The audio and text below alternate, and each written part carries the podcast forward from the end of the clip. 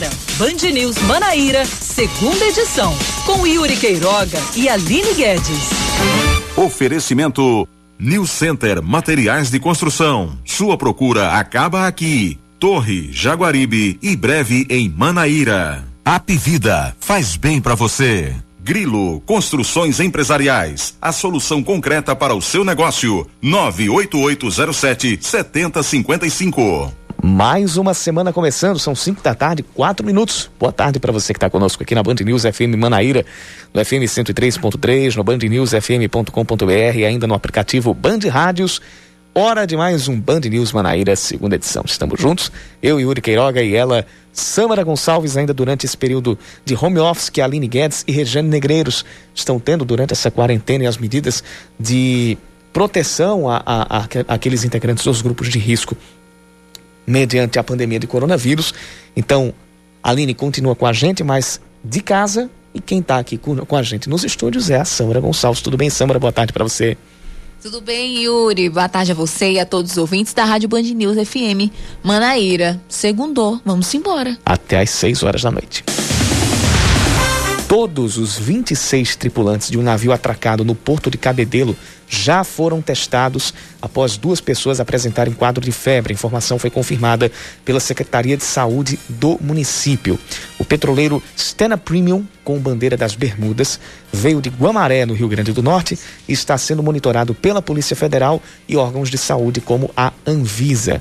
Ainda segundo a companhia Docas da Paraíba, que administra o porto, o isolamento vai continuar até que o resultado dos exames seja divulgado. E esses exames não são somente as avaliações iniciais, mas os resultados de exames como o SUAB feitos nas pessoas que apresentarem algum tipo de sintoma.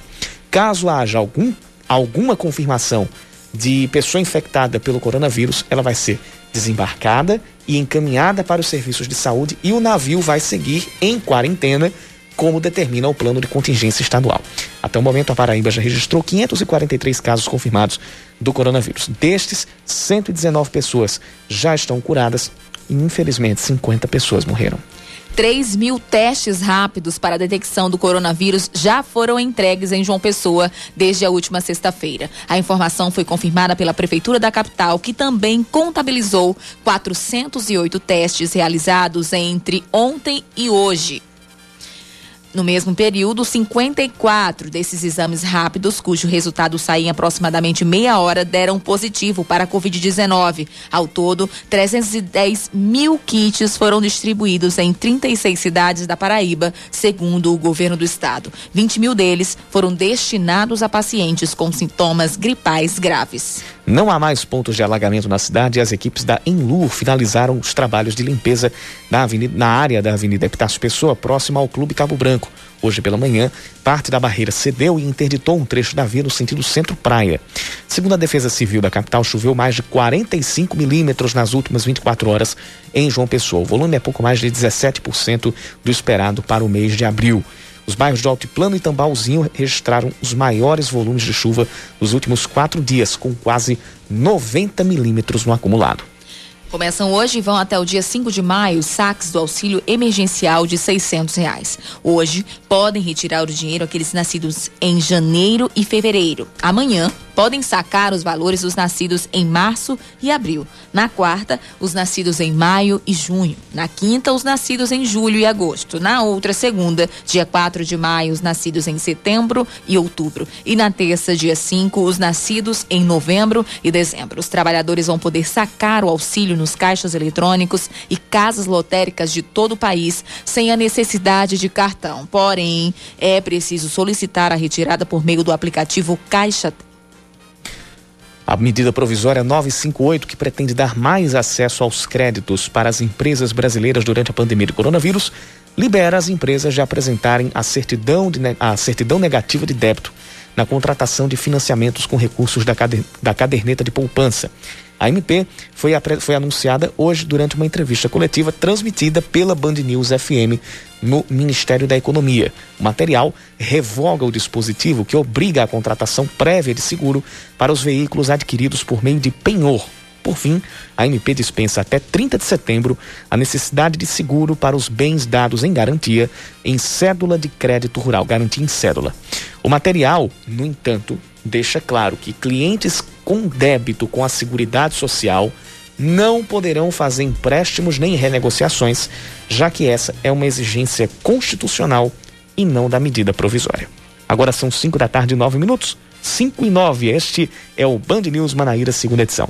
Você pode participar com a gente mandando sua mensagem para o nosso WhatsApp: 991 11 9207 991 11 9207.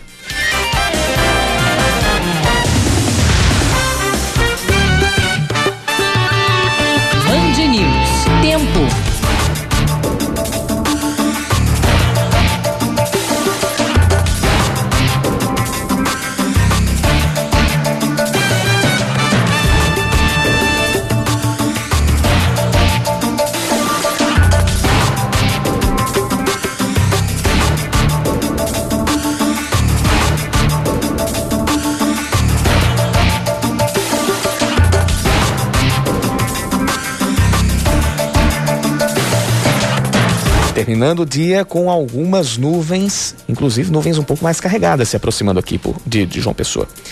O dia hoje foi ameno. Como a gente quase não teve o sol aparecendo. Choveu um pouquinho de manhã. Um pouquinho? Um pouquinho. Um pouquinho, né? Um pouquinho, só, só 17% do esperado para o mês.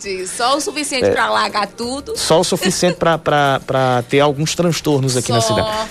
Mas choveu, inclusive, choveu 45 milímetros né, nas últimas 24 horas é, já foi o suficiente para causar alguns transtornos aqui na cidade. A previsão é que nas próximas horas a gente volte a ter chuva. No momento, os termômetros marcam 25 graus. A máxima hoje foi de 28 e a mínima deve ficar pelos 24. E eu tô tão desacostumado com o tempo ameno que eu já vim com camisa de manga longa. E foi. aqui tá frio, viu? Pelo menos aqui no estúdio, tem, acho que tá tem, tá fazendo tem, aí uns 17 graus. Tem, tem, quem, tem quem diga que eu morei no, no, numa terra que eu já peguei 2 ou 3 graus de temperatura. Não, eu não aguento isso, não. Tem não. Em Campina Grande, previsão de pancadas de chuva com trovoadas isoladas nas próximas horas. Nesse momento, a gente tem muitas nuvens no céu e a máxima hoje foi de 30 graus. Lá não foi tão ameno assim, não. Fez 30 graus hoje. E a temperatura no momento é de 26. A mínima deve ficar pelos 22 graus.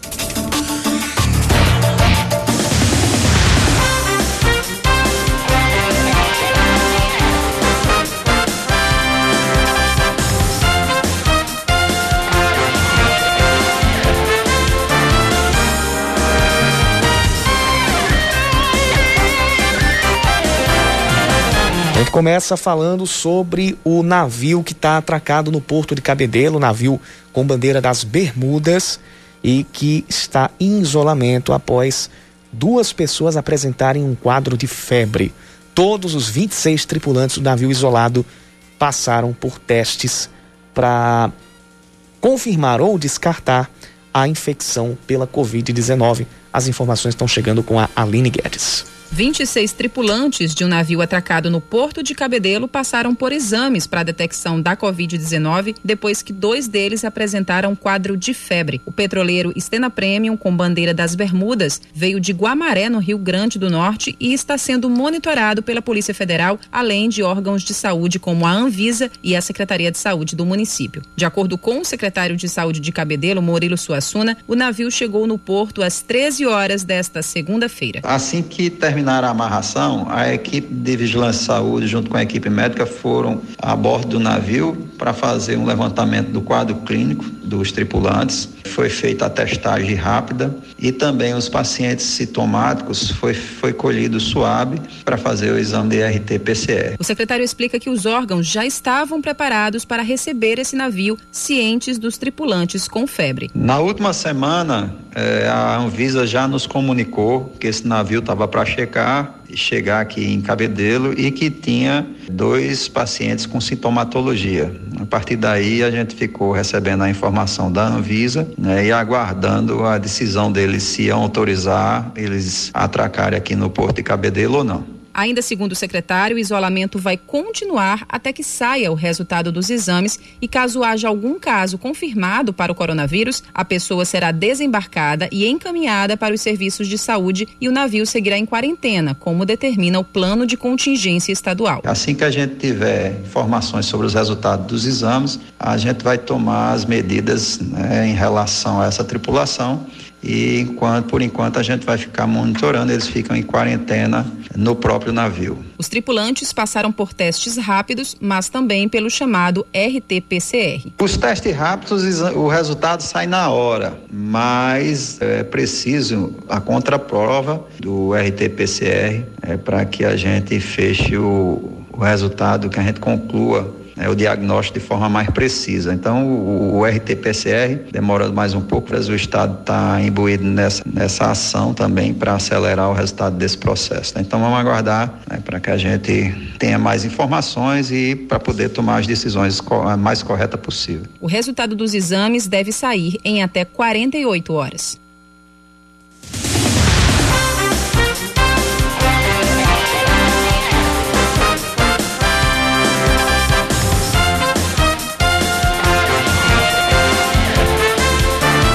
A situação e condição de trabalho dos coveiros em João Pessoa durante a, pandemia. A Defensoria Pública do Estado fez esse questionamento à Prefeitura da cidade.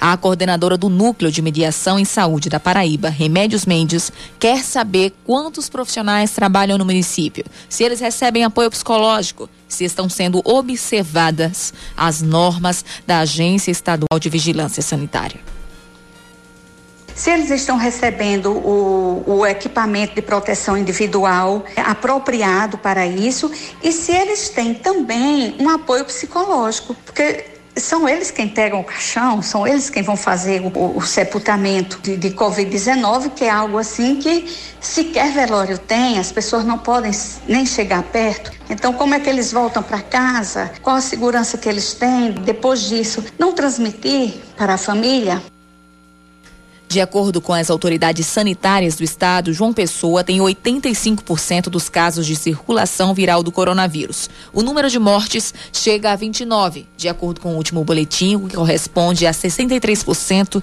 das vítimas da doença em todo o estado. Esse é mais um motivo da Defensoria encaminhar um relatório sobre os enterros e sepultamentos na cidade como estão sendo, qual é o procedimento para o sepultamento das pessoas que foram a óbito por Covid-19 ou suspeitas de Covid-19. E se esse sepultamento está seguindo é, a nota técnica, as recomendações da nota técnica número 2 da Angevisa, porque tem todo um procedimento para o sepultamento das pessoas com Covid. Até o fechamento desta matéria, a produção da Band News FM, nós entramos em contato com o secretário de Desenvolvimento Urbano de João Pessoa, Zene de Bezerra. Ele informou que ainda não foi notificado, né, não recebeu ainda essa solicitação por parte da Defensoria, mas que a Prefeitura está seguindo todas as recomendações é, das autoridades sanitárias do Estado, ou seja, está sendo velado com caixão fechado, com caixão fechado, para nenhum coveiro ter contato com o corpo e aí evitar a questão do contágio. Mas as demais, os demais questionamentos feitos pela defensoria, segundo ele, foi enviado um, um, um ofício, né? Ele mandou até o documento aqui pra gente, dizendo que foi enviado um ofício, encaminhando esse ofício, dizendo que ficou sabendo dessas solicitações da defensoria por meio da imprensa e solicita aí o mais rápido possível é, se disponibiliza a prestar essas informações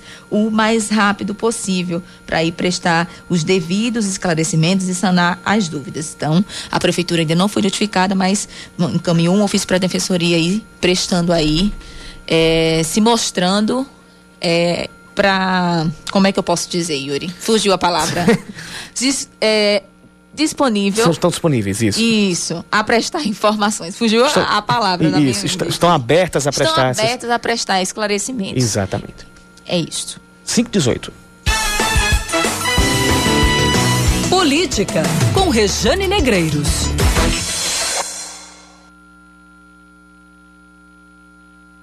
O deputado federal Rui Carneiro, do PSDB, tem conversado com empresários e outros políticos paraibanos sobre as saídas pós-pandemia da Covid-19 para a economia aqui do Estado. Hoje ele apresentou um projeto que pretende reunir diversos segmentos a partir de estímulos à atividade econômica. É o Fórum de Ação em Defesa do Emprego, como ele chamou.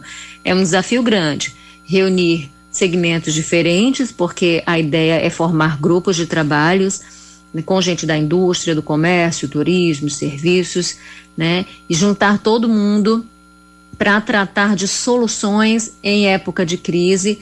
Não é tarefa das mais fáceis. A ideia seria construir pontes entre setores público e privado, trazendo soluções para o um momento pós-crise. Na apresentação, o Rui Carneiro traz números, inclusive, onde mostra que antes da Covid-19 a informalidade na Paraíba alcançava 53% da massa trabalhadora, número que supera inclusive a média nacional que fica em torno de 41%. E ele aponta ainda ou apontou ainda para os mais de 36% dos domicílios do estado com renda de até meio salário mínimo, colocando uma questão: se a situação já era grave antes da crise, como será depois?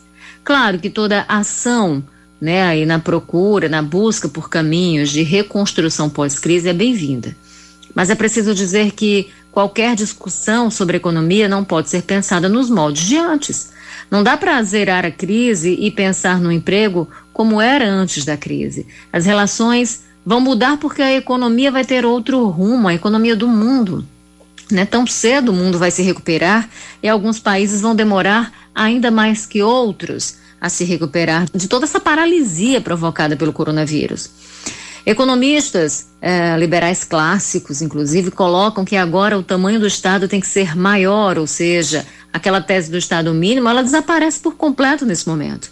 E há uma expectativa de que nós caminhemos em zigue-zague quando o assunto é retomada de crescimento, até porque as medidas de isolamento horizontal e vertical devem ser intercaladas. Tudo vai ser diferente daqui para frente. A escala de produção, o ritmo de consumo, empresários estão dispostos ou estarão dispostos a repensar isso? a manter empregos em meio a essa reconfiguração que exige corte profundo na carne, na cadeia de lucro, na forma como a gente entende a economia hoje, a União estará disposta a socorrer estados, a injetar dinheiro na economia, estados e municípios vão cortar despesas? Bem, o que eu quero dizer com tudo isso é que cada um precisa fazer sua parte, né? É preciso pensar fora da caixinha, né? Sair dessa caixa uh, e, e, e pensar soluções que valorizem pessoas, né, e pensar soluções completamente diferentes daquilo que a gente conhecia. Ou a gente faz isso, ou a gente repensa, ou a gente muda o jeito de fazer, ou a gente vai ficar enxugando gelo, chovendo no molhado, né? Então discutir é bom, mas é preciso entender primeiro que o mundo não vai ser mais como era antes. Você está ouvindo Band News Manaíra, segunda edição.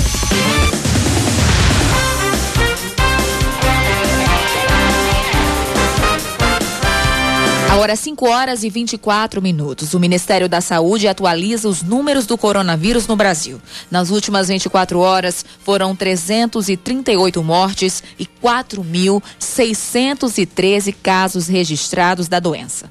Já são 600 é, 66 mil, melhor dizendo, 501 registros e 4.543 óbitos desde o início da semana. Da pandemia, melhor dizendo. Um ato organizado por comerciantes pediu a reabertura das lojas em Campina Grande no dia em que o comércio voltaria a funcionar. Os manifestantes que usavam máscaras levavam, levaram cartazes com dizeres como, abre aspas, a fome também mata, fecha aspas.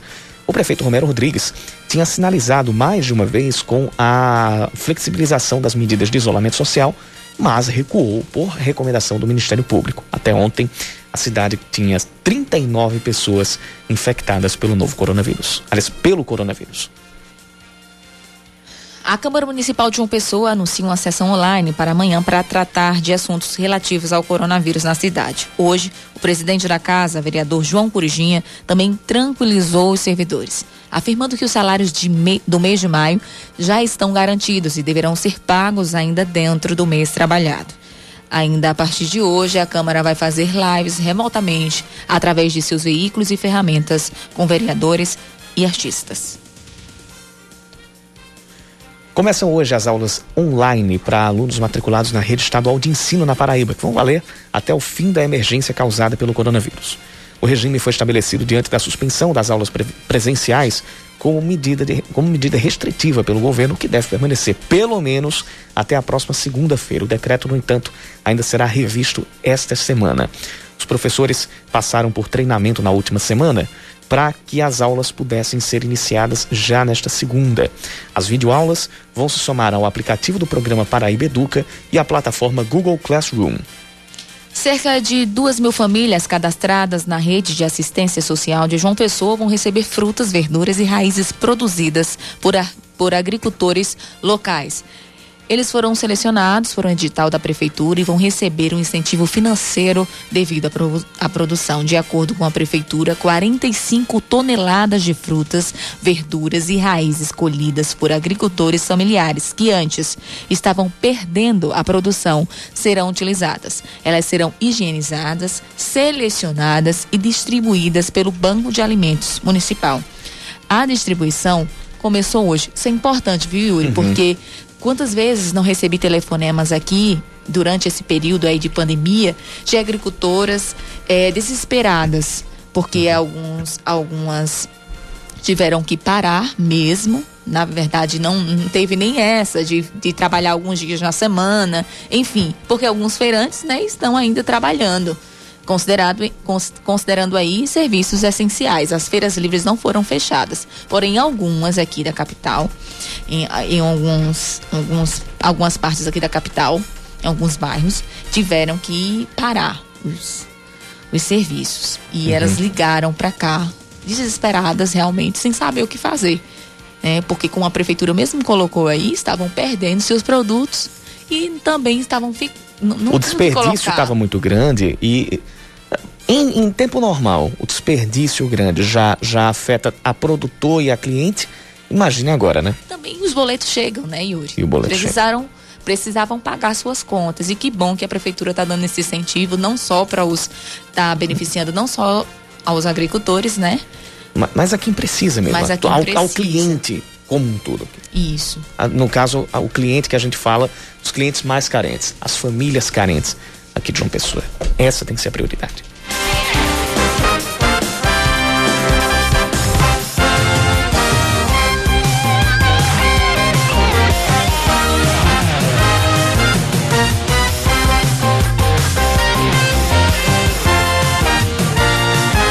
São 5 horas e 29 minutos. Vai começar em instantes a entrevista coletiva com o ministro da Saúde, Nelson Tait, para atualizar números e ações do Ministério da Saúde, além de outras pastas, em, em aliás, face às medidas, uh, face à pandemia, na verdade, do coronavírus. Para estruturar tudo, então essa parte é fundamental. Então, deixar isso muito claro, né? Daquilo que as respostas vão ser dadas pelos secretários. É, eu vou fazer algumas pontuações aqui, eu vou fazer alguns comentários ao longo conforme eles forem respondendo também, né? Ah, uma coisa importante que eu queria colocar para vocês em relação à parte de diagnóstico, de testes, tem algumas perguntas que eu já vi que existem, a gente vai responder e ao longo dessas perguntas a gente vai conseguir, acredito eu, tirar as dúvidas do que, do que vocês têm. É importantíssimo saber que a gente vai aprendendo a cada dia e hoje a gente é uma sequência já vivendo esses dias todos que passaram e cada informação nova que a gente tem, a gente está entendendo, entender no detalhe como é que é as demandas, a nossa melhorar a nossa capacidade de entregar e reagir, né? Uma coisa que a gente também vai estar tá trazendo, comecei com a presidente do IBGE, a gente vai na parte de testes, a gente vai trazer o IBGE para nos ajudar a desenhar a melhor forma de realizar os testes, isso é uma coisa importante. A gente faz uma metodologia sólida para que a gente consiga entender a doença no Brasil, como ela está evoluindo. Na parte da, da infraestrutura, da, a gente vai estar tá organizando toda essa parte de logística, estoque. O Eduardo vai poder falar melhor para vocês. Na parte de tratamento, algumas coisas que eu anotei aqui para falar para vocês, a gente hoje está. Tem estudos que estão em andamento, isso é fundamental a gente saber. Hoje a gente tem mais de 400 estudos no mundo, a gente tem 30 e poucos estudos no Brasil. Uma coisa que eu queria colocar em relação aos estudos é, é que é importante que, sempre que possível, que os médicos que cuidam das pessoas incluam as pessoas nessas avaliações, nesses estudos, porque isso permite que a gente consiga, num tempo muito mais rápido, entender o benefício dos tratamentos. Esse é o ministro da Saúde, Nelson Tait, que está acompanhado do secretário de Vigilância em Saúde, Vigilância Nacional em Saúde, que é o Wanderson Kleber Oliveira, e também do secretário executivo do Ministério da Saúde, general Eduardo Pazuello. Daqui a pouco a gente volta a acompanhar a entrevista coletiva que está acontecendo lá no Palácio do Planalto, em Brasília, e, trazer, e a gente traz as informações aqui na Band News FM Manaíra. A partir de agora, a gente conversa com a analista técnica do Sebrae Paraíba, Bera Wilson. A gente passa a falar neste momento da oferta do Sebrae de serviço gratuito de consultoria para empreendedores, para micro e pequenos empreendedores durante o período da pandemia. Bera Wilson, boa tarde. Boa tarde, Yuri e Samara. Tudo boa... bem? Tudo bem, tudo bem. Seja bem-vinda ao Band News Manaíra, segunda edição. Como é que as pessoas, como é que os micro e pequenos empreendedores podem ter acesso a esse serviço? Olha, o Sebrae está com o nosso atendimento online é, através do nosso site sebraepb.com.br. Lá você tem já o atendimento, né? O, toda a nossa equipe está à disposição para fazer as primeiras orientações e agora a gente está lançando também as consultorias online. Então, para acessar essas consultorias, você pode acessar pela, pelo portal principal, né, o sebraetb.com.br ou loja.sebraetb.com.br. Assim, as primeiras consultorias que nós estamos trabalhando, temáticas, é com relação ao acesso ao crédito. Então, nós temos essa solução, é uma consultoria de até quatro horas, onde a gente vai identificar junto com o cliente qual é a sua situação financeira e fazer algumas simulações nas linhas de crédito disponível no mercado. Ber, você explicou aí dizendo que são quatro horas, mas como é que vão ser feitas essas consultorias? De forma, como você mesmo disse, de forma online, mas o conteúdo? É, em termos de conteúdo, é feita uma análise financeira o cliente deve passar essas informações junto com o, seu, consultor, né, nesse, no horário que ele escolher. Ele acessa um horário, faz a inscrição e lá ele vai, vai conversar com esse consultor sobre qual é a sua situação financeira e avaliar junto com ele qual seria a sua solução, por exemplo, de crédito ou de ajuste também no seu fluxo de caixa. Os, os agendamentos eles foram iniciados hoje, mas as consultorias, elas começam quando? Vocês estão agendando já a partir de quando? A partir de hoje, já tem horário lá disponível. Opa. É só entrar na, no, na nossa loja e identificar um horário que está disponível e fazer o agendamento. Quem pode solicitar essa consultoria, né? É, aqui, são pequenos empreendimentos que têm um CNPJ, né? Desde o MEI até a pequena empresa. Então, então na, na previsão de vocês, então, quantas, de, em quaisquer dessas naturezas, CNPJ, MEI, quantos devem entrar nessa, nessa modalidade para buscar essa, essa consultoria? O serviço ele pode atender é, um, um, qual, qual número? De, de clientes, que na verdade é o número total de MEIs e desses CNPJs como, como pequenos empreendedores? Olha, nós temos é, número limitado, né? A gente está iniciando agora essas consultorias, então nós temos um número limitado de, ah, de horários para fazer esses agendamentos. Então, então é importante, importante a gente deixar isso bem claro. Então, a gente vai ter horários limitados, não é isso? É, sim, tem horários limitados. Então é o que está disponível na nossa página. Né? Então, assim, quem chegar primeiro, fazer aquele agendamento no Amanhã, por exemplo, às 9 horas da manhã, nós temos agenda disponível. Então, ele entra no nosso site e faz esse agendamento. Então, no horário que ele escolher, vai estar lá disponível, numa sala virtual, um consultor dedicado a analisar sua situação financeira e, e pensar junto com ele qual é a melhor solução de crédito, se for o caso, ou analisar fluxo de caixa. Então, é, é dar uma geral na parte financeira e também fazer algumas simulações de crédito. Para quem está ouvindo a gente e está interessado em, em buscar algum desse, alguns desses tipos de consultoria, quais são as linhas disponíveis? As linhas de financiamento, temos essas que foram divulgadas né, pela Caixa, tem o Banco do Nordeste, o Empreender Paraíba também tem linhas disponíveis e os bancos particulares também. Então tem que analisar é, qual é a melhor linha de financiamento que se adequa àquele cliente. Principalmente se ele já tiver algum vínculo com alguma instituição financeira. Isso facilita bastante é, a relação entre o cliente e a instituição financeira quando já, já tem estabelecido esse, esse vínculo. Pois bem, então conversamos aqui no Band News Manaíra, segunda edição, com Bera Wilson, analista técnica do Sebrae aqui na Paraíba. Muito obrigado, Bera. Obrigada a vocês, até mais. 5h37 a gente volta a Brasília para ouvir mais um trecho da entrevista coletiva do Ministério da Saúde para atualizar números e ações a respeito do coronavírus no Brasil. Os casos de Covid, ou seja, os casos é, totais e por região de saúde. Esse que está falando é o secretário nacional de Vigilância em Saúde, Wanderson Kleber de Oliveira pela doença neste momento. Então temos ali a região norte do país, temos também algumas áreas da região sudeste e outras áreas da região nordeste, ou seja, sempre grandes centros urbanos ou regiões metropolitanas de modo geral. Do lado direito, nós temos o coeficiente de mortalidade por um milhão de habitantes.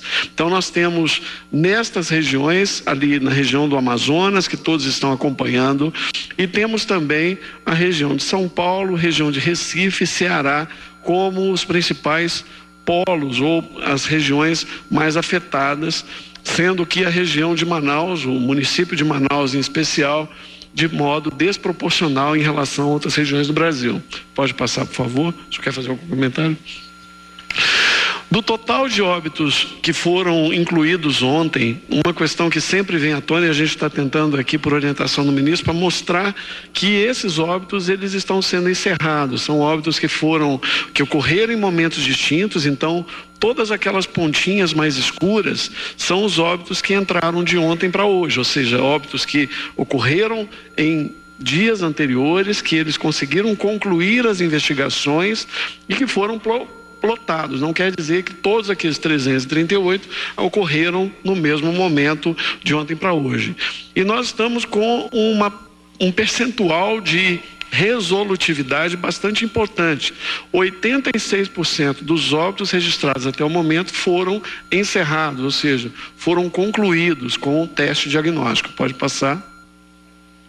Aqui a distribuição por faixa etária. Nós temos 69% das pessoas acima de 60 anos com o Covid, ou seja, a maior proporção ainda é, é, se observa em, em, em pessoas com mais de 60 anos. E dos grupos de risco, nós podemos observar que as pessoas com menos de 60 anos, a obesidade é um fator de risco importante, e para as pessoas acima de 60 anos, as doenças crônicas, principalmente as cardiopatias. Pode passar? Um outro aspecto que nos chamou muita atenção e que tem sido muito questionado na imprensa é a questão entre o registro do óbito no cartório e o registro do óbito dentro do sistema e do sistema de informação que nós dispomos. Né? Nós trabalhamos com os dados que nós recebemos dos estados e dos municípios. Nós não criamos dados no Ministério da Saúde. A gente analisa o dado recebido e estamos trabalhando com a rede de cartórios, com o portal da transparência, e nós observamos que os dados do Covid estão muito próximos, os dados registrados no sistema.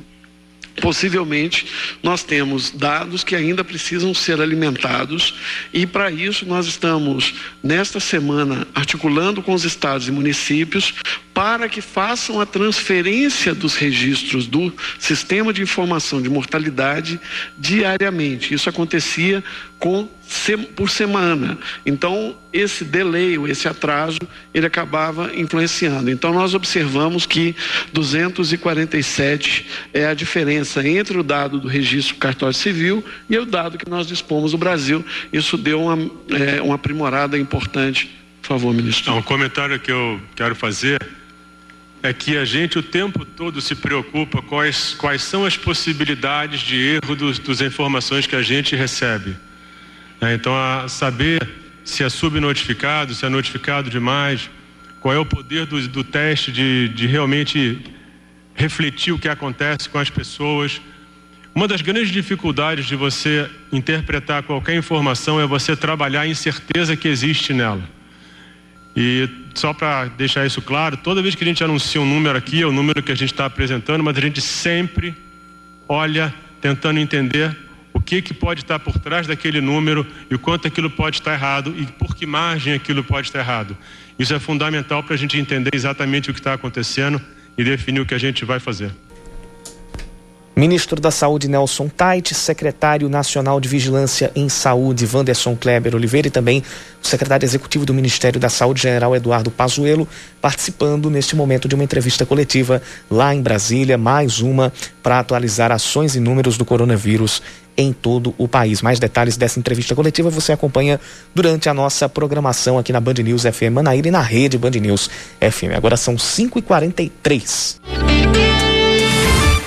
Você está ouvindo Band News Manaíra, segunda edição.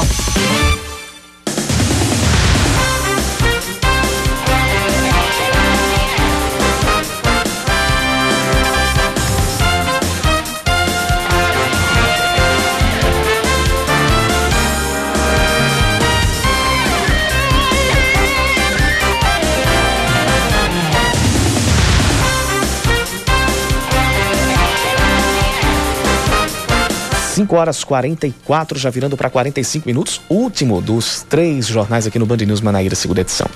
Dos mais de 60 mil casos de coronavírus no Brasil, 31.142 pessoas se recuperaram da doença, ou seja, o índice de cura no Brasil passa da metade. O Ministério da Saúde investiga ainda 1.136 possíveis mortes por causa do vírus. Outros 30.816 casos estão em acompanhamento. Deve sair nas próximas horas o novo boletim epidemiológico da Secretaria de Saúde do Estado com os números do coronavírus. O balanço deve ser divulgado por volta das seis da noite. Além dos exames feitos diariamente no Laboratório Central do Estado, a contabilidade deve incluir os resultados de testes rápidos. 310 mil kits chegaram à Paraíba na última semana e começaram a ser distribuídos. Na verdade, nem nas próximas horas, né? Nos próximos minutos. Nos próximos minutos, próximos, isso mesmo. próximos minutos mesmo, isso daqui mesmo, a pouco. Porque pode assustar, porque é. os, somente em João Pessoa foram mais de 40 já, já foram já confirmados. foram confirmados isso de ontem para hoje. Isso. Né? A gente já estava trabalhando com, um, com altos números de 40, 40, 50, 60 novos casos por dia no estado. Então, com a chegada dos, dos, dos testes, testes rápidos, rápidos, a gente já teve é, quase 50 casos. Vou, vou, pegar aqui, a gente trouxe a. Trou as cinco, trouxemos no início do jornal, no, não, é porque eu não estou lembrado. Eu vou pegar. Pronto, já tô, já tô aqui com, com, com os dados. Foram 54 não foram nem 40, foram 54 testes que deram positivo para o coronavírus entre ontem e hoje, somente em João Pessoa. Isso. Então, isso já deve entrar para a contabilidade. Então, daqui a pouco a gente vai ter é, a divulgação desses resultados e também a, o índice de pessoas que já, já, já, já estão curadas. A gente teve ali, a gente tem pelo menos 117 pessoas que já apresentaram cura clínica aqui na, aqui na Paraíba.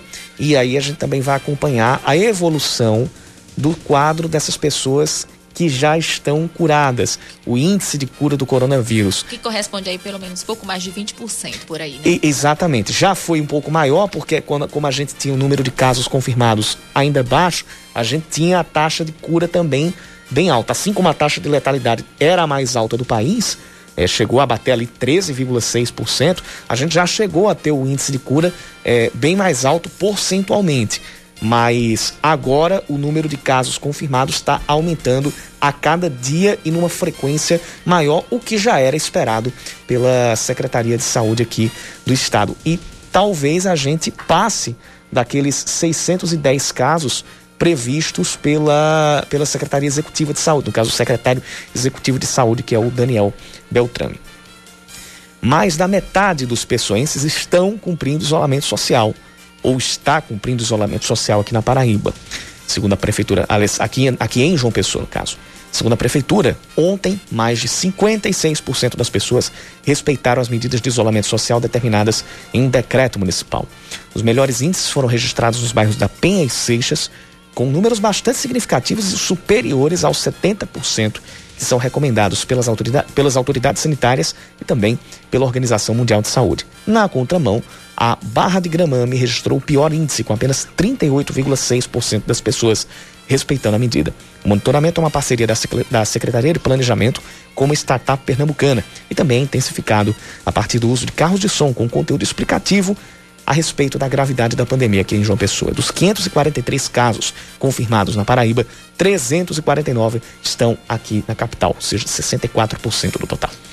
A Prefeitura de Cabedelo revisa o decreto municipal de isolamento social é, do fechamento do comércio e suspensão das aulas na rede municipal. Agora o município vai seguir, seguir o decreto assinado pelo governo do estado e manter as medidas restritivas até o dia 3 de maio. Inicialmente, o decreto municipal encerrava a validade hoje. O município está entre os quatro mais afetados pelo coronavírus na Paraíba. Segundo o último boletim da Secretaria de Saúde Estadual, Cabedelo tem 16 casos confirmados de Covid, além de dois óbitos já registrados. O Conselho Regional de Educação Física anuncia que vai buscar incluir a atividade física como serviço essencial junto ao governo e às prefeituras na Paraíba.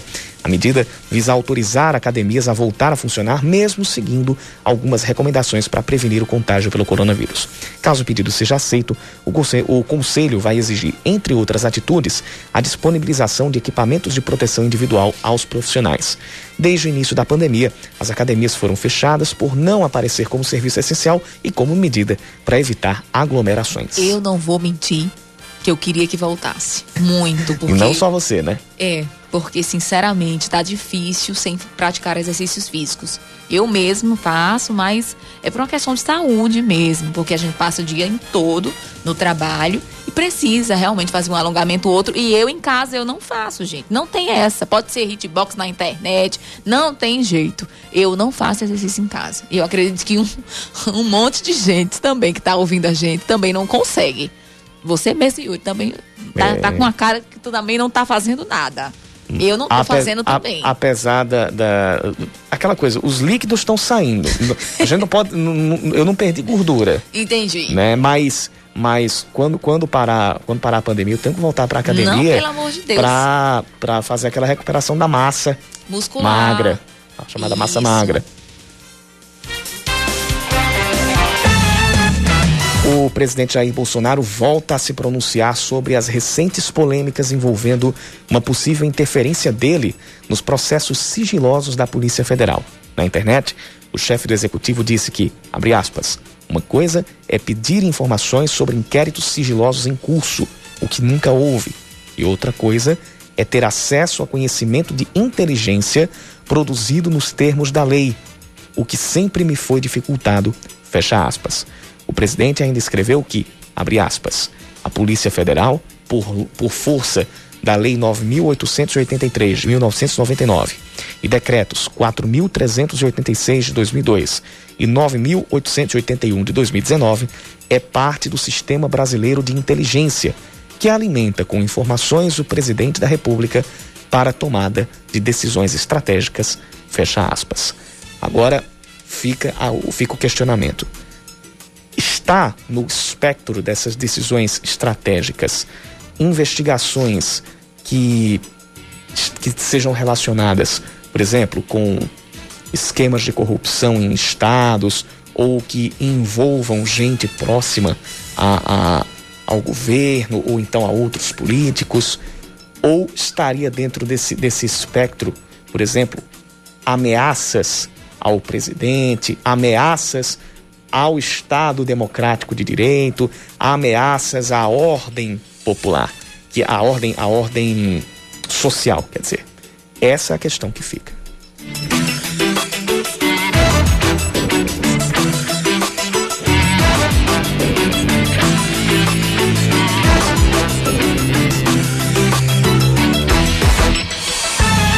Mais de um mês com escolas e faculdades fechadas, o saldo para pais e estudantes não vem se mostrando satisfatório. Aline Guedes.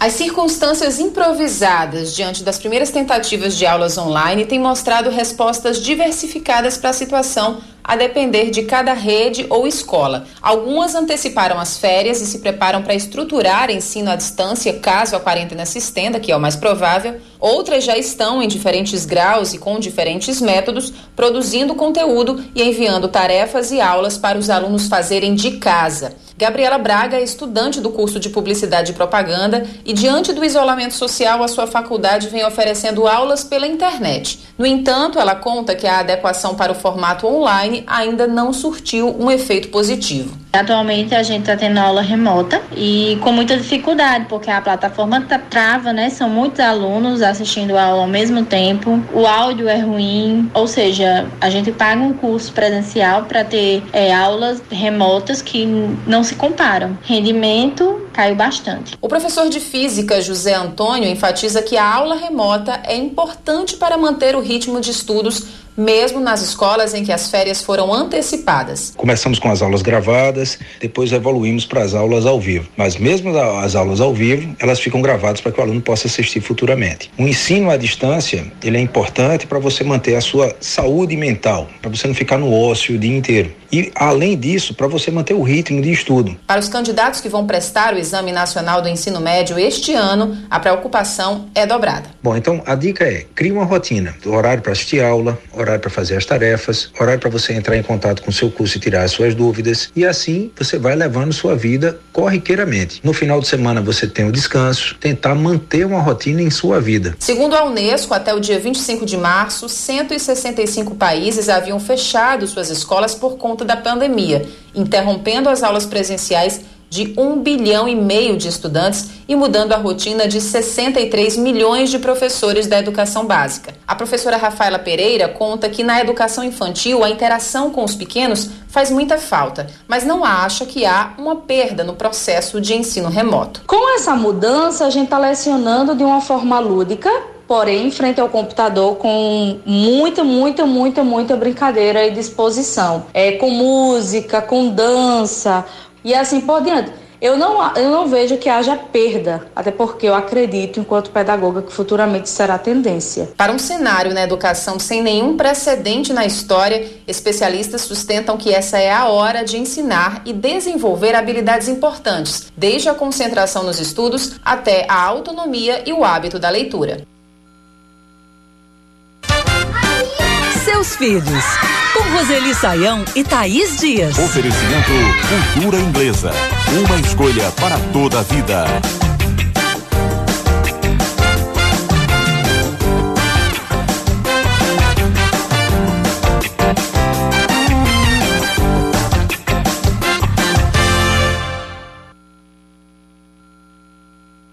Mais uma semana começando e seguimos aqui na coluna Seus Filhos, tirando dúvidas de ouvintes em tempos de isolamento social. Hoje conosco temos a Luciana do interior de Goiás. Ela, que é professora da rede privada, conta que muitas amigas dividem com ela que algumas escolas estão passando dos limites na quantidade de dever de casa, ou seja, do dever em geral, né? Já que está todo mundo em casa. E o problema não para por aí. Nosso ouvinte reforça que os exercícios não vêm acompanhados de explicações ou correções e, segundo ela, as crianças ficam muito cansadas e desmotivadas. A Luciana te pergunta o que seria mais eficaz nesse momento e como as famílias podem ajudar essas crianças e adolescentes. Roseli? É muita dificuldade, né? Porque os professores não estão preparados para lidar com o ensino à distância. Algumas escolas fazem, pelo que eu entendi, o que a escola da Luciana faz, que é, é repassar exercício e, e, os professores que se virem. Não, assim não vai funcionar nem para o professor, nem para os alunos e muito menos para a escola. A escola ainda não entendeu isso, né? Então a melhor coisa nesse período é lidar com uma quantidade pequena de conteúdos e aprofundar né, o conhecimento num único conteúdo ou em dois ou três conteúdos no máximo. Excesso de conteúdo não vai ajudar ninguém, muito menos os alunos. E você, quer uma ajuda da Roseli Saião? É muito simples e fácil. Mande pra gente o seu e-mail. Seus filhos, arroba bandnewsfm.com.br. Seus filhos, arroba bandnewsfm.com.br. Amanhã a gente está de volta.